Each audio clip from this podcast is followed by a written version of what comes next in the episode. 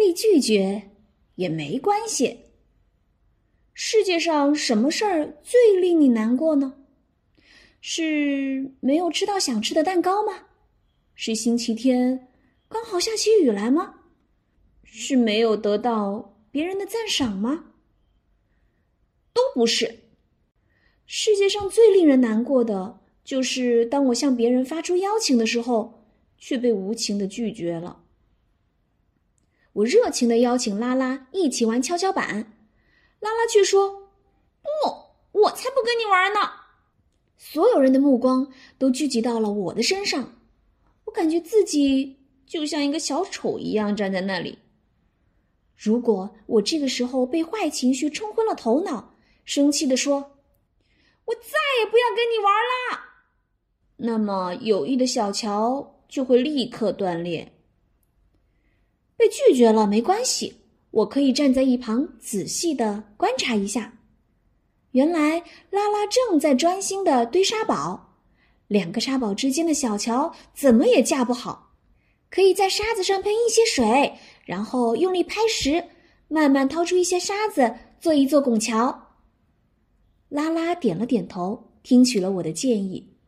我们一起找到了水，一起用力拍沙子，又一起建起拱桥，真是太开心了。在游乐场里看到别的小朋友手里拿着新奇的玩具，我会礼貌的上前让他给我玩一下。如果被拒绝也没关系。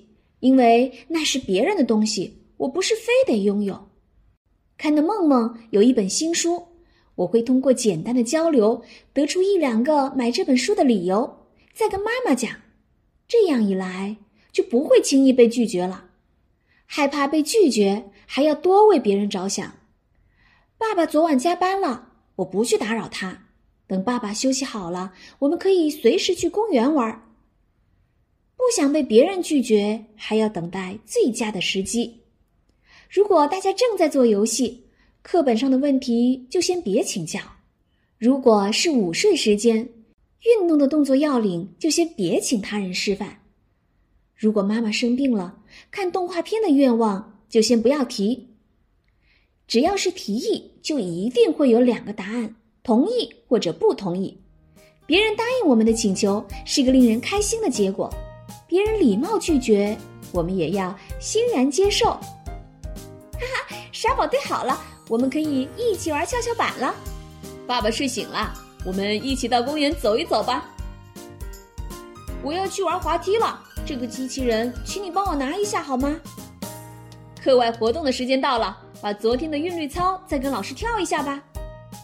被拒绝不是永远的，只要条件适宜，你的愿望总有实现的时候。